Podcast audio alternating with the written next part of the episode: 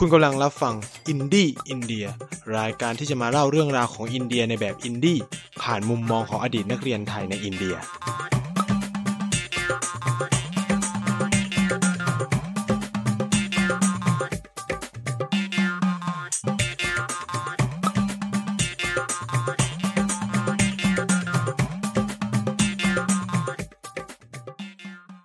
ดีครับกลับมาพบกันอีกแล้วนะครับ กับรายการอินดี้อินเดียนะครับ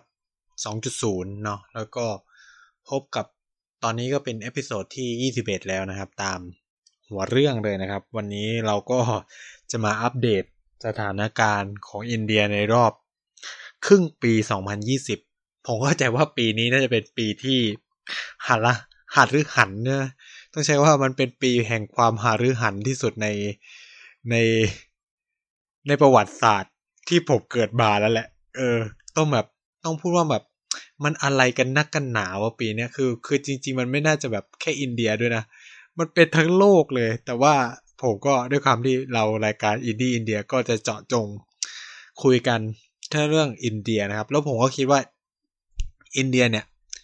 เจอหนักสุดแหละ ผมว่าน่าจะแบบหนักสุดในรอบแบบโอ้โหบางเรื่องนี่คือ ทำสถิติในรอบแบบเป็นร้อยปีเลยมั้งของอินเดียก็ไม่เคยเจออะไรแบบนี้มาก่อนนะครับ เออวันนี้ก็เลยแบบประเด็นหลักๆ ที่เราจะมาเมาส์เมาส์มอยมอยกันก็คือว่า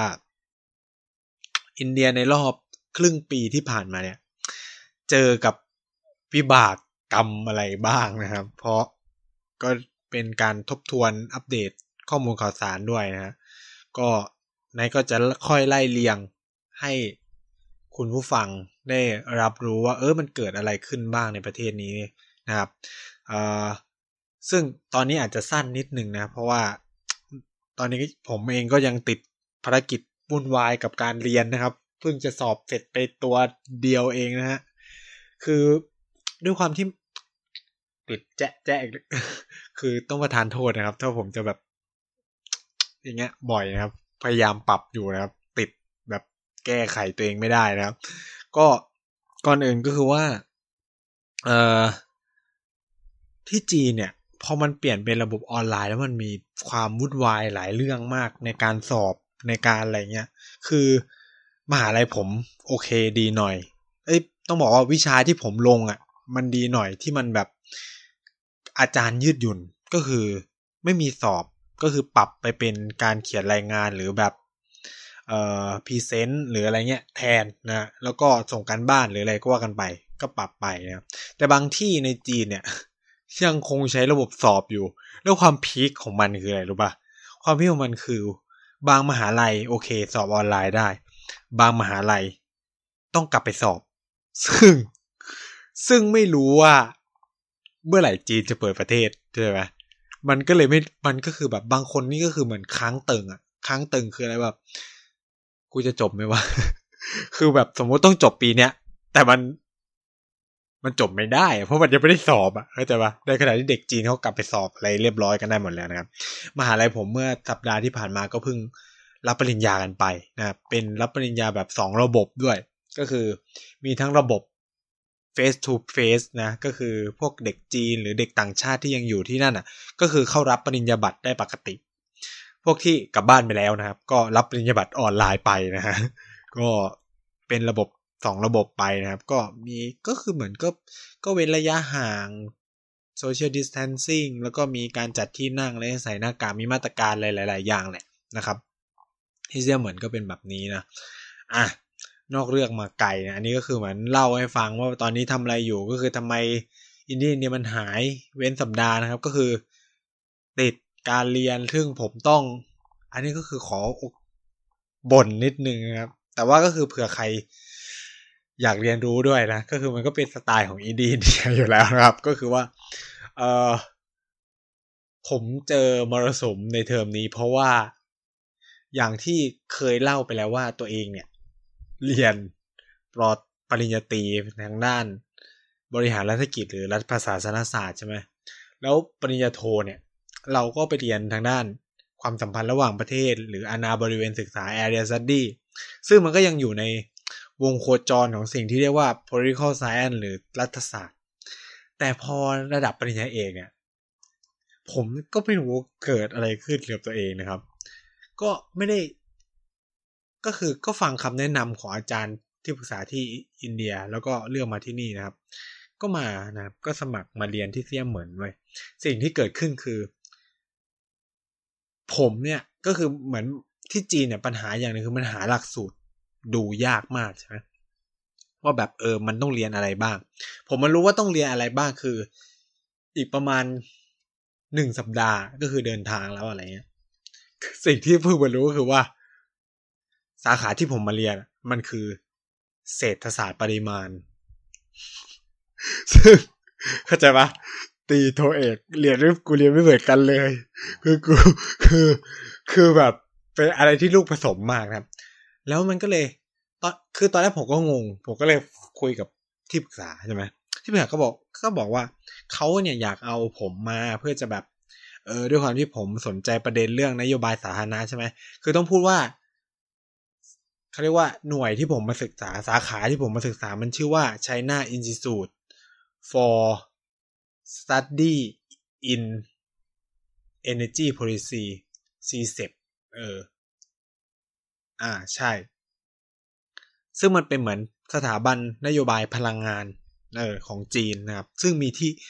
อ่า ซึ่งมีที่เดียวในประเทศจีนนะ ที่เปิดเป็นการเรียนการสอน และนี่คือเหตุผลว่าทำไมผมมาเรียนที่นี่เว้ย ก็ ก็คืออาจารย์อินเดียแนะนำให้มาที่นี่ เพราะที่เนี่ยมีเรียนการเรียนการสอนปริญญาเอกที่เดียวเลยในประเทศจีนนะครับ แล้วมหาลัยเซี่ยเหมินเนี่ยก็เป็น top three นะ ต้องบอกเป็น top five เลยก็ได้ top five ทางด้าน ทางด้านเศรษฐศาสตร์ ทางด้านการจัดการทางด้านนโยบายพลังงานนะครับ แต่ถ้าเอ้ยต้องบอกว่าเป็นทางด้านเศรษฐศาสตร์กับการจัดการเนี่ยคือแบบติด top ของด้านเศรษฐศาสตร์คือติดแรงกิ้งล่าสุดคือที่สามของประเทศนะ ที่หนึ่งคือชิงหัวที่สองคือปักกิ่งที่สามคือเซียมเหมือนนะครับ แล้ว ถ้าด้านการจัดการพลังงานนะ ผมบอกได้เลยว่าที่นี่น่าจะเป็นที่หนึ่งของประเทศ เพราะมันมีที่เดียวที่สอนนะครับ เออ ก็คือเราก็บาไว้สิ่งที่เกิดขึ้นคือ หลักสูตรมากมาคือ เศรษฐศาสตร์หมดเลย เศรษฐศาสตร์แบบเรียนเศรษฐมิติเสียอะไรเงี้ย ตอนปีหนึ่งไอเทอมแรกที่ผ่านมาก็ไม่มีอะไร เพราะว่ายังไม่ได้เรียนวิชาทางเศรษฐศาสตร์มาก ก็เป็นวิชาพื้นๆอะ เช่น ก็เรียนแบบ ภาษาจีนเรียนนู่นนี่นั่นอะไรเงี้ย แล้วก็วิชามันก็มีวิชาเศรษฐศาสตร์พลังงาน แต่แบบอาจารย์เนี่ยก็ไม่ได้ลงลงในเศรษฐศาสตร์ลึกก็คืออะไรเงี้ย ก็คุยกับที่ปรึกษาที่ปรึกษาก็บอกเนี่ยก็ฉันเอามาก็คืออยากได้มุมมองทางด้านรัฐศาสตร์ปลาบานะครับก็ว่ากันไป เธอก็เขียนงานทางด้านรัฐศาสตร์ไปอ่าก็ใช่ก็ก็ถูกก็คือผมมาก็คือทำวิทยาพลทางด้านรัฐศาสตร์ไปรับบิ๊กแอดอะไรเงี้ยทางด้านนโยบายเนี่ยเอามิติทางด้านความสัมพันธ์ระหว่างประเทศมาใส่ใช่ไหม แต่สิ่งที่เกิดขึ้นคือพอเทอมสองเนี่ย มันไม่ใช่แล้วคือคือปัญหาคือการเขียนวิทยานิพนธ์มันต้องแยกออกจากการเรียน coursework ใช่ไหมซึ่ง coursework ทั้งหมดมันเป็นเศรษฐศาสตร์ pure เว้ยแล้วคือวิชามันมาถึงคือ advanced econometric มันไม่ใช่ basic เว้ยฉะนั้นเนี่ยเทอเทอมนี้ทั้งเทอมเนี่ย ผมคือเหมือนกับต้องไปเรียนปริญญาตรีเศรษฐศาสตร์ใหม่ทั้งหมดเลย นี่ก็เลยเป็นเหตุผลว่าทำไมถึงหายนะครับ เพราะช่วงนี้คือใกล้สอบวิชานั้น เพราะวิชาเนี่ยจะสอบประมาณปลายเดือนกรกฎาคมนี้นะครับ ผมก็เลยต้องเร่งแบบ คือต้องไปนั่งเรียนสถิติไปนั่งอะไรเงี้ย เพื่อไอ้นี่นะครับ แล้วก็รู้สึกว่าเฮ้ยมันก็สนุกดีนะมันก็เลยแบบเออมันก็เรียนไปเรื่อยๆ แล้วผมรู้สึกว่าเฮ้ยสถิติมันตอบโจทย์อะไรหลาย ๆ อย่างมากเลยนะแล้วก็เริ่มจะหลงไหลอะไรเงี้ย แล้วอาจารย์เนี่ยก็เริ่ม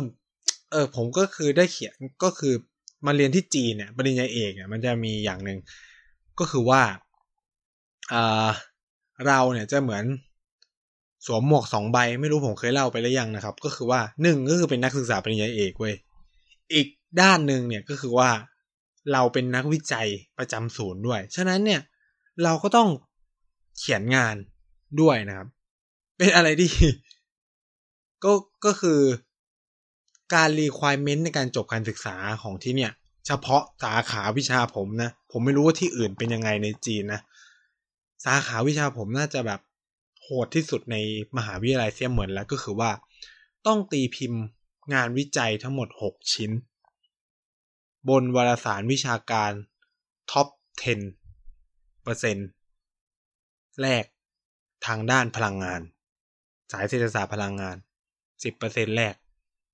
ก็แล้วก็คือชื่อคู่กับอาจารย์อย่างน้อยคือสามนะครับ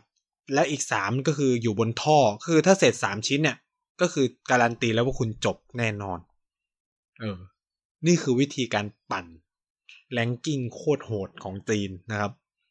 ก็คือมาบังคับเอากับเด็กปริญญาเอกซึ่ง ซึ่งอาจารย์คือคือเด็กต่าง คือผมก็คิดว่าเฮ้ยแม่งจะทำได้เหรอวะอะไรเงี้ยใช่ไหมคือแบบ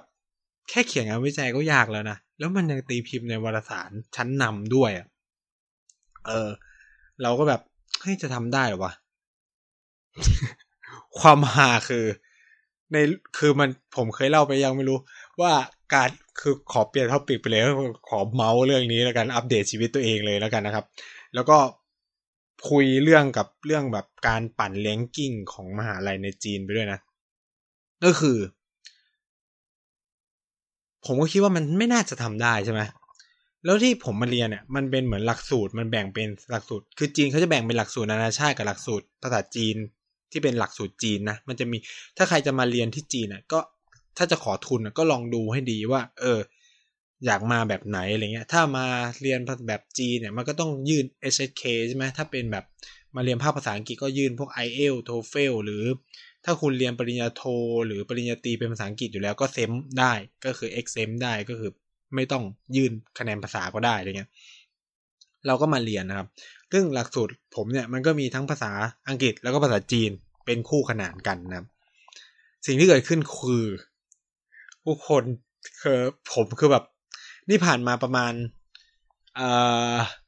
อาสคิตีกลมๆอะปีหนึ่งจริง ๆ ก็คือตั้งแต่เทอมที่หนึ่งแหละ เทอมที่หนึ่งอะ มีเด็กจีน ประมาณสองคนมั้งสองถึงสามคน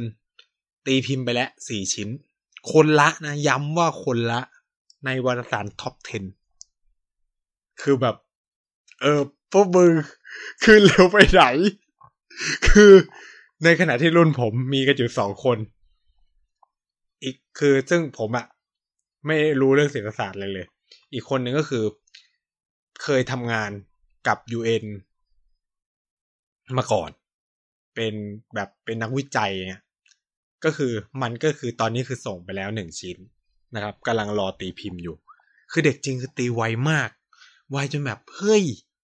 ตกใจนะครับ ซึ่งว่านี่ว่าตกใจแล้วนะ มันสี่ชิ้นในเทอมแรกเนี่ย ก็เลยแบบไปคุยกับรุ่นพี่เฮ้ยแบบทำไมเด็กจีนมันทำได้เร็วเลยขนาดนี้ปุ๊บจริงๆพี่บอกรุ่นพี่ก็เลยพูดว่าสี่ชิ้นเนี่ยเด็กๆมากเลยนะในรุ่นเขาเนี่ย มีคนหนึ่งตอนนี้คือตีไปแล้วยี่สิบเอ็ดชิ้น ก็คือสองปียี่สิบเอ็ดชิ้น คือแบบ แล้วคือมันคือ top top ten percent อะเข้าใจปะคือมันตียากมากเว้ย คือเท่ากับไอเนี่ย ผลิตประมาณแบบ คือมันปีสองใช่ไหมก็คำนวณก็แบบตีกลมๆก็คือ เดือนละชิ้น นี่คือแบบ งานทางด้านเศรษฐศาสตร์ที่เขาแบบตีกันแบบรัวๆมากๆนะครับผมก็เลยแบบ เออ เพื่อแบบ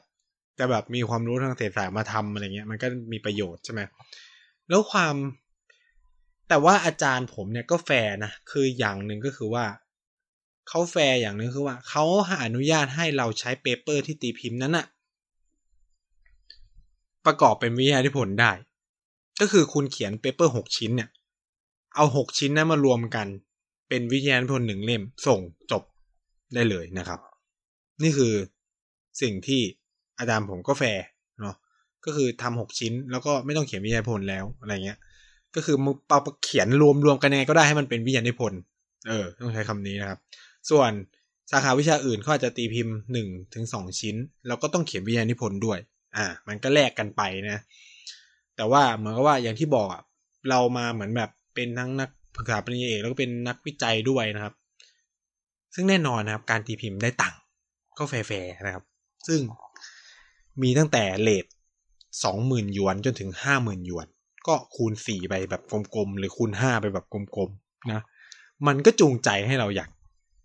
เขียนงานเหมือนกันก็คือได้ตังค์ใช่ไหมฉะนั้นผมก็เลยไม่แปลกใจว่าอาจารย์ผมทำไมมัน คืออาจารย์ผมเป็นคนที่น่าจะเป็นเท่าที่ฟังจากเพื่อนจีนก็คือแบบ เงินเดือนสูงที่สุดในมหาลัย เพราะ ตีพิมพ์เยอะที่สุดในมหาลัยด้วย ตีพิมพ์แบบแข่งกับเด็กสายวิทยาศาสตร์เลยแบบแกแบบตีแบบบ้าคลั่งมากก็คือจริง ๆ ก็มันก็คืองานของเด็กนั่นแหละ แล้วแกก็คือเป็นคนดูด้วยก็ใส่ชื่อไปด้วยอะไรเงี้ยมันก็เป็นวิธีแบบของเขาอะนะในการจัดการ ซึ่งไทยก็น่าจะลองเอามาใช้ได้เหมือนกันนะในความคิดของผมกับระเบียบใหม่ ๆ อะไรเงี้ย อืม อันนี้ก็บ่นให้ฟังว่าเออทำไมช่วงนี้หายไป ทุกคนก็จะแบบเผื่อสงสัยว่าเออทำไมคุณนายหายไปไหนอะไรเงี้ยฉะนั้นเนี่ย ครฟังมาถึงต้นนี้ก็คือบ่นล้วนๆนะครับ ก็บ่นให้ฟังแล้วก็เผื่อแบบ ใครแบบสนใจมาเรียนอินจีนก็จะได้รู้ว่า เออ คุณจะเจอกับอะไรนะ ในในอันในอนาคตอันใกล้ยิ่งถ้าแบบมาเรียนปริญญาเอกด้วย ก็จะเจออะไรแบบนี้นะ อะวันนี้หลักๆ ที่จะมาอัปเดตก็คือว่า เอออินเดีย เจออะไรบ้างใช่ไหมในในรอบครึ่งปีที่ผ่านมานะครับเอ่อสิ่งแรกเนี่ยก็ปฏิเสธไม่ได้ก็คือโควิดโควิดสิบเก้าเนี่ยถาโถมอินเดียมาก ผมพูด ได้เลยว่าตอนนี้อาจจะเป็นแบบ ปล่อยให้นี่แล้วอะปล่อยให้แบบตามมีตามเกิดแล้วอะบางรัฐมันก็บางรัฐก็ดีไปมีการเตรียมความพร้อม แต่บางรัฐก็คือปล่อยแล้วก็คือ คือผมพูดได้เลยว่าตัวเลขที่เห็นเนี่ยคูณสิบไปได้เลยนะครับ ว่านั่นคือผู้ติดเชื้อจริงๆ คือเหมือนกับว่าจำนวนมากแล้วหายได้เองแล้วอะเออ คือมีคนไทยติดด้วยนะ จะบอกให้ คือผมผมฟังที่เขาเขียนแล้วอะคือแบบ ปล่อยให้รักษาตัวเองอยู่ที่บ้านนะอินเดียก็คือไม่ต้องมาโรงพยาบาลก็คือแบบมีอาการน้อยก็คืออยู่ที่บ้านปล่อย ให้ยามากินแล้วก็ปล่อยหายเองอะไรเงี้ย คือถ้าอาการไม่ถึงก็ต้องใช้เครื่องช่วยหายใจก็คืออยู่บ้านไปอะไรเงี้ยนี่คือสถานการณ์ความเป็นจริงของอินเดีย ซึ่งตอนนี้น่าจะเป็นตัวเลขประมาณหกแสนหกถึงหกแสนเจ็ดแหละนะครับ ก็ขึ้นเรื่อยๆ เดือนละวันละสองหมื่นแล้วตอนเนี้ย คือมันแบบกราฟอินเดียเป็นกราฟเดียวบนโลกแล้วอะที่แบบไม่งงลงเลยก็คือพุ่งขึ้นอย่างเดียวเลยนะครับ แล้วก็ไม่มีทีท่าว่าจะลงเนี่ย ทั้งที่แบบปิดเมืองล็อกดาวน์มาแล้ว ตอนนี้คือปล่อยแล้วนะครับ เริ่มปลดล็อกดาวน์แบบงงๆว่า เออ คนมันก็ยังติดเชื้อเพิ่มขึ้น แต่ก็ปลดล็อกดาวน์ผมเข้าใจว่าปิดต่อไปก็คือเศรษฐกิจเจ๊งเปล่าๆอะไรเงี้ยเขาคงแบบเออปล่อยตามมีตามเกิดแล้วอะซึ่งเหตุผลสำคัญของสิ่งที่มันเกิดขึ้นก็เพราะว่าหนึ่งเลยคือ คนจำนวนมากเข้าไม่ถึงอุปกรณ์ป้องกันตัวเอง การประชาสัมพันธ์ของรัฐในอินรัฐต่าง ของรัฐบาลผมพูดเลยว่าอาจจะล้มเหลวแบบสิ้นเชิงแหละว่าแบบคนต้องป้องกันตัวยังไงอะไรเงี้ยความมันมีความตลกหลาย ๆ อย่างในอินเดียนะ ต้องพูดอย่างนี้ เช่น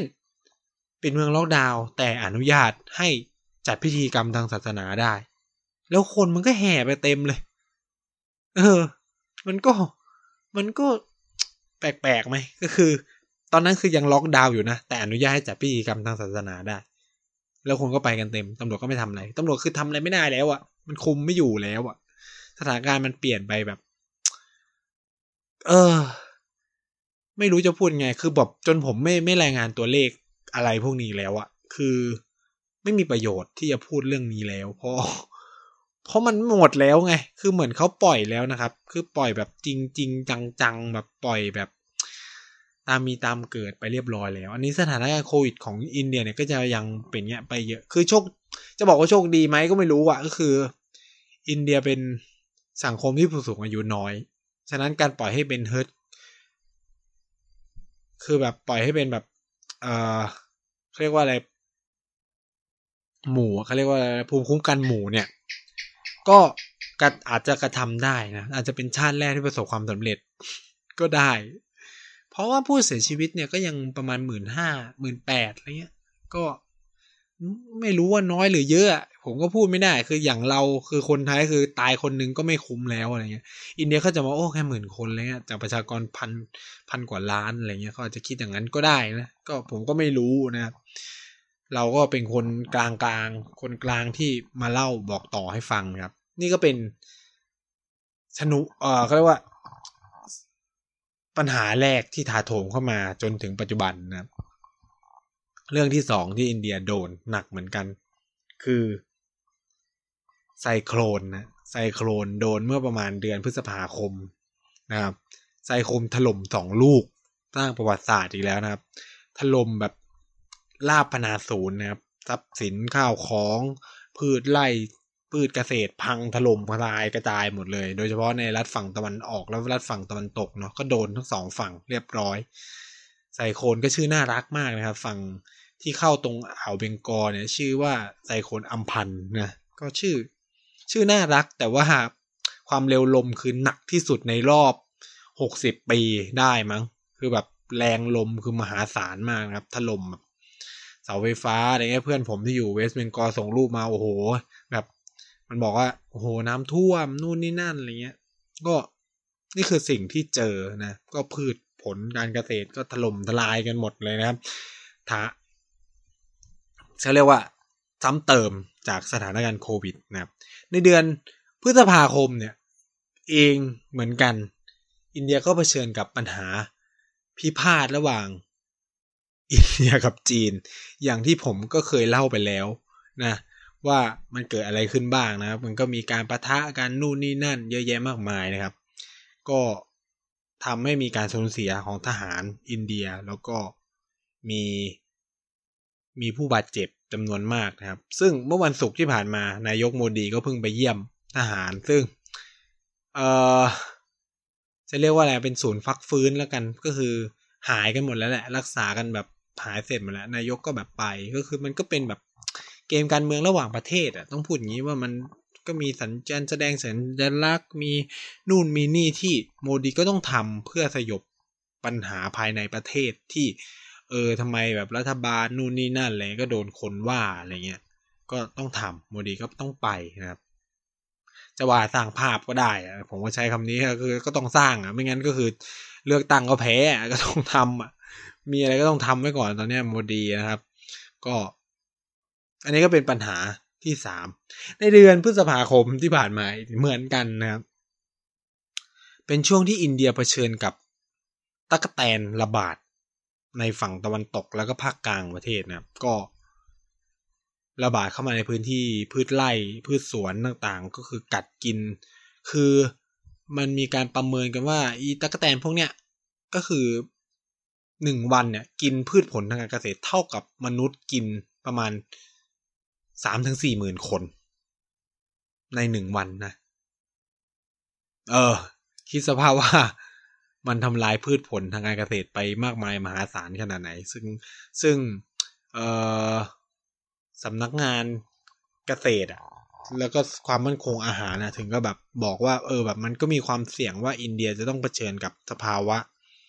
ขาดแคลนอาหาร แล้วก็ความมั่นคงอาหารเลยนะ จากปัญหาที่เกิดขึ้น คือต้องต้องพูดอย่างนี้ว่า ตักตะกตักแตนระบาด พายุไซโคลนเข้า ก็คือเกษตรไปหมดเลยนะ แล้วคือแบบโควิดอีก คือแบบเนี่ยมัน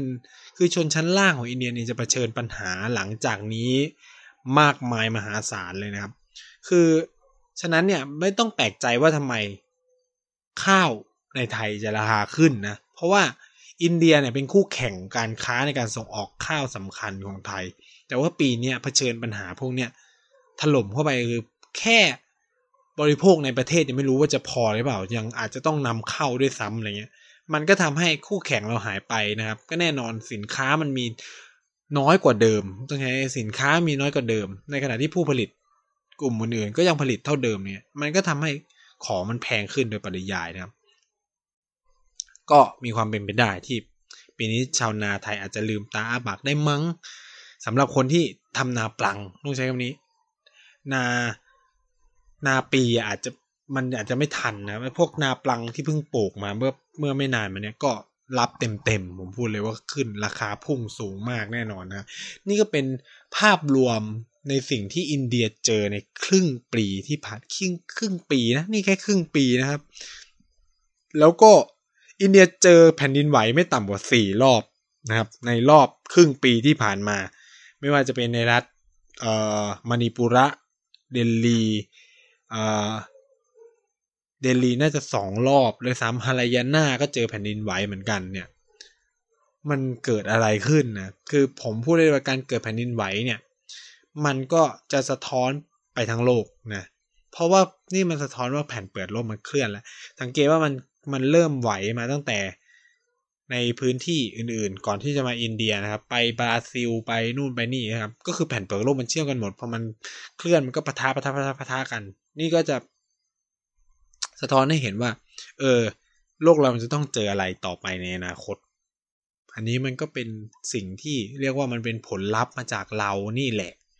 ที่ใช้ชีวิตกันนะครับ โดยไม่ได้แยแสธรรมชาติเนาะเราก็ต้องพูดอย่างนี้ คือตอนเนี้ยโควิดเนี่ยถ้ามันในการศึกษากันจริงจะอาจจะเริ่มรู้ได้ จริง ๆ มีงานวิจัยบางส่วนก็สะท้อนให้เห็นว่ามันเกิดการกลายพันธุ์ใช่ไหมที่แบบใช้เวลาเป็นสิบปีนะกว่าที่แบบ มันจะกลายพันธุ์จากสัตว์ตัวหนึ่งไปอยู่สัตว์ตัวหนึ่ง แล้วจากสัตว์มาคนแล้วจากคนสู่คนได้เนี่ย มันใช้เวลาเป็นสิบปีนะซึ่งการกลายพันธุ์ของไวรัสเนี่ย แน่นอนปฏิเสธไม่ได้มันก็ส่วนหนึ่งมันก็เป็นเรื่องของ ยีน การวิวัฒนาการของยีนเจเนติกต่างๆ ถูกไหมแต่ว่าอีกส่วนนึงก็คือความเปลี่ยนแปลงของสภาพภูมิอากาศ ในการดำรงชีวิตของสัตว์ที่มันเปลี่ยนแปลงไปในช่วงที่ผ่านมาเนี่ยมันก็ย่อมมีผลกระทบโดยตรงแน่ๆนะครับกับ กับชีวิตประจำวันอะไรเงี้ยแล้วก็กับธรรมชาติกับอะไรเงี้ยก็ส่งผลให้มันเกิดสิ่งเหล่านี้นะครับ นี่คือผมเรียกว่าปีนี้มันเป็นปีแห่งการเอาคืนของธรรมชาติที่แท้ทรูเลยนะครับ คือในขณะที่มนุษย์เองก็ลบกันเองเยอะแยะมากมายวุ่นวายตะติงโหน่งนะครับ คือคือเนี่ยคนยุคยุคเจเนอเรชันพวกเรานะแล้วก็รุ่นหลังๆเนี่ยมันก็ต้องเจออะไรแบบเนี้ยในขณะที่ความท้าทายมันมากขนาดนี้แต่ว่าประเทศเรามันกลับ คิดอะไรกันแบบเดิมๆความคิดแบบเดิมๆโดยเฉพาะ ผู้บริผมเข้าใจว่าคือปัญหาของไทยตอนนี้คือ คนรุ่นใหม่ๆเขาผมไม่ได้บอกคนรุ่นใหม่คือยี่สิบอะไรเงี้ยหมายถึงคน generation ประมาณสามสิบสี่สิบเนี่ย ที่กำลังยังมีไฟต้องใช้ยังมีไฟเนี่ย ไม่ได้มีโอกาสมากำหนด นโยบายไม่มีโอกาสนั่งเป็นผู้บริหาร ในหน่วยงานราชการ เราปล่อยให้คนอายุแบบใกล้เกษียณหกสิบที่แบบไม่มี passion แล้วอะเข้าใจไหมคือคนหกสิบอะคือแบบสมมุติว่าประหลัดกระทรวงต่าง ๆ เนี่ย เอาคนอายุห้าสิบเก้ามาเป็น คือปีหน้าคุณเกษียณแล้วอะคุณก็รู้สึกแค่ว่า เออมาอยู่เพื่อรอเกษียณแล้วปะหรือแบบก็ทำทำไปเพื่อรอเกษียณแล้วก็อ่าสังสรรค์นู่นนี่นั่นก็คือหนึ่งปีก็หมดแล้วนะตะเวนไปนู่นไปนี่อะไรเงี้ย นั่งเซ็นเอกสารเนี่ยก็หมดเลยนะครับ นี่มันก็เป็นความท้าทายของบ้านเราที่นะไม่รู้จะแบบยังไงนะครับ ในขณะที่ประเทศอื่นนี่เขาเอาเริ่มเอาคนเจเนอเรชันลุกสี่สิบลุกสามสิบขึ้นมาเป็นหัวหน้านะหรือเป็นแบบคนกำหนดนโยบายหรืออะไรเงี้ยดูแบบดูสภาสวบ้านเราก็รู้ว่าเนี่ยสวนี่มาจากสูงวัยจริง ๆ จริง ๆ แบบแท้จริง หรือแม้กระทั่งพวก รัฐมนตรงรัฐมนตรีอะไรเงี้ย คือคนกำหนดนโยบายบ้านเรามันกลายเป็นผู้สูงอายุมากเกินไป ซึ่ง เออผมไม่ได้ดูถูกผู้สูงอายุนะฮะก็ผู้สูงอายุมีไฟเยอะแยะนะครับเยอะแยะมากมาย แต่การมีไฟแล้วไม่ทันโลกเนี่ย มันเป็นปัญหา มันจะกลายเป็นดันทุลังแทนนะครับ อันเนี้ยมันเป็นปัญหาใหญ่มากกว่า ก็คือว่ามีไฟ แต่ว่าไม่ทันโลกอะคือยังคิดอยู่ในกรอบเดิมๆความคิดเดิมๆเนี่ยมันก็กลายเป็นว่า พาทุกอย่าง แทนที่มันจะไปได้ดีก็แย่ไปซะอย่างนั้นนะครับ ก็ อันนี้ก็เป็นสิ่งที่อยากมาย้ำแบบแบบผมเข้าใจว่าคนที่แบบฟังคนรุ่ยุคเราเราที่คนที่มาฟังฟังรายการนี้ก็มีหลากหลาย อายุนะครับ ผมเนี่ยชื่นชมหลาย ๆ คนที่เป็นผู้สูงอายุที่มีไฟแล้ว ความคิดแบบทันสมัยเนี่ย คืออันนี้คือผมตบมือให้เลยครับคือ คนคนกลุ่มนี้เป็นคนที่อัปเดตความรู้ตลอดเวลาแล้วชาติบ้านเมืองต้องการคนกลุ่มนี้ให้มาสนับสนุน คนแบบพวกผม คนแบบยุคสามสิบสี่สิบให้ก้าวขึ้นมาทำงาน คือคนกลุ่มนี้คือเขาอาจจะมีความคิดมีความเห็นแต่ว่าแรงกายอาจจะแบบ น้อยลงแล้วอะไรเงี้ยเขาก็ต้องคาดหวังให้คนรุ่นใหม่ ๆ ขึ้นมาทำอะไรเงี้ยมันก็มีคนผู้สูงอายุที่ดีๆ มีความสามารถเยอะแยะนะครับ แต่ว่าในระดับผู้บริหารบ้านเมืองเนี่ยเอออาจจะมีน้อยเกินไปผมใช้คำนี้นะซึ่งมันท้าทายนะผมเข้าใจมันเป็นความท้าทายในอนาคตของบ้านเมืองเรามากเลย ไม่รู้ดิมันจะทำยังไงกับเรื่องพวกนี้ก็ไม่รู้นะครับ ก็ต้องเดินกันต่อไปนะครับสำหรับสัปดาห์นี้ก็ ประมาณนี้ว่าจะพูดนิดเดียวก็สามสิบกว่านาที โอ้ยว่าไปแล้วนะครับ ก็หลักๆก็เมาส์เรื่องจีนแล้วก็ แล้วก็พูดเกี่ยวกับประเด็นปัญหาที่อินเดียต้องเผชิญอยู่ในปัจจุบันผ่านมาครึ่งปีเนี่ยอินเดียเจอมรสุมอะไรบ้างจริงๆมันมีเรื่องแบบโรงงานระเบิดนะครับ มีเรื่องเอ่อวุ่นวายเยอะแยะในอินเดียตลอดครึ่งปีที่ผ่านมามากมายนะครับ ปัญหาการเมืองข้างในนู่นนี่นั่นอะไรเงี้ยก็อัปเดตพอหอมปากหอมคอแล้วกัน แล้วก็เดี๋ยวเจอกันใหม่อีกสองอาทิตย์ เอ้ยอาทิตย์เว้นสัปดาห์เว้นสัปดาห์แบบนี้ไปก่อนนะครับ จนกว่าผมจะแบบลงตัวเผลอๆแบบปิดเทอมแล้วก็จะไม่ลงตัว เพราะรู้สึกว่าอาจารย์ก็กดดันมาเหลือเกินนะครับ ก็ยังไงก็ฝากติดตามรายการของ Infinity Podcast ทุก ๆ รายการตอนนี้โหรายการเราเยอะแยะมากมายนะครับ คือใหญ่มากแถมมีเว็บทรงเว็บไซต์ใหญ่โตมากนะครับ ก็ไปติดตามกันได้นะครับ แล้วพบกันใหม่สัปดาห์ถัดไปนะครับ แล้วฝากติดตามในต่อไปด้วยนะครับ ถ้า